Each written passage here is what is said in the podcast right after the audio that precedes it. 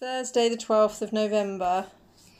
Kyle and I are staying over at Grandad's house again. He's Yeah. still. Yeah, and we're going to talk about Dog Rufus. We've got Rufus with us, who's Kyle's favourite Say hello. Hello, my name is Dog Rufus, and this is my very first podcast, Dogcast. What is it called? Podcast. Podcast. Oh, yes, I'm only a puppy, and I love Kyle more than anything else in the world, and I cuddle him every night. So we're looking after Homer the cat, who keeps stealing our chairs every time we get up from the table or eating our dinner. Yeah. And it's nice to have some cat cuddles because we're really sad we lost our old boy Artois this week. He was a really old 19 year old cat who lived with us for the last 10 years. He moved in when Daddy and I had just moved to Eastbourne. He just rocked up one day and we already had Marcel the cat who was really shy and timid. He just kept coming round and he wouldn't leave. And his other owners who'd moved from our street to across near the park, they were worried about him keep crossing the road to come back to our street. So they said one day, Do you just want to keep Artois and be his new family? And we said, Okay. So then he moved in, but he was always a bit of a rogue and he would go around visiting lots of other people, sometimes not come home for days on end and make us really, really worried. And he used to bring in what he thought of as gifts, I suppose, but what were they really, Kyle? Dead. Dead animals, yeah. But also, I know, um, don't say dead animals, you should say jelly beans. Okay, what is a code word? Yeah. Well, he'd bring in offerings anyway. Not my favourite part of owning a cat, but he also was very good value for fun, wasn't he? Yeah. He got up to lots of antics. Yeah, and the only thing I can remember him biting my leg. Well, all the kids were used to be a bit scared of him, but he had mellowed a bit in the last year. Went since Marcel died, he mellowed a bit, didn't he? He was what you would call a lovable rogue, and we're going to miss him a lot.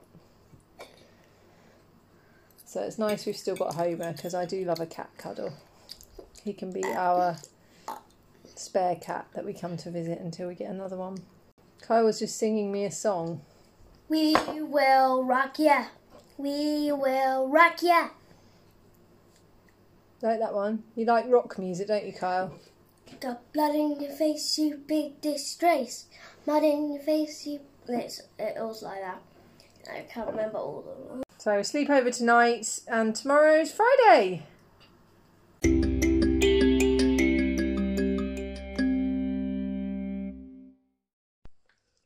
I would like you to make a wedding cake for me my next birthday. I will. It's Monday, the sixteenth of November, and I have made a marshmallow mud cake. It's not actually made out of mud. You'll be glad to know. It's rather spectacular. Can someone describe it? It's It looks yummy, yummy, yum, yum. yeah, it's circular. It's quite uh, quite dark. It's a very dark, heavy-looking sponge, uh, and on top it's coated with I don't know. Is that actually cream? is that marshmallow? It's very white with a crisp. It's crisscross. an Italian meringue, basically. Italian meringue. Yeah, so Well, one you don't really cook. You just It's type it on. it looks intimidatingly heavy. I'll get my. I'll get my. It's actually a kind of a brownie style base. Yes. I'll get my sweet. So it's, Oh, it's like a brownie with a meringue, aquafaba meringue topping and a chocolate sauce, which Katie made on the oh, top. Nice.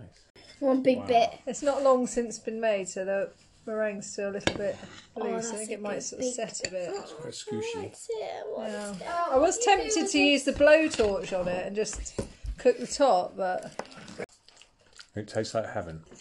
Wow. Oh my word. Hmm. That's such a nice contrast, that hmm. sticky bottom and hmm. a light fluffy meringue on the top. It's quite spectacular.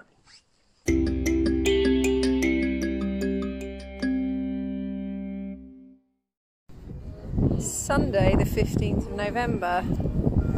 We are standing outside a place called Soup and Tap in Eastbourne.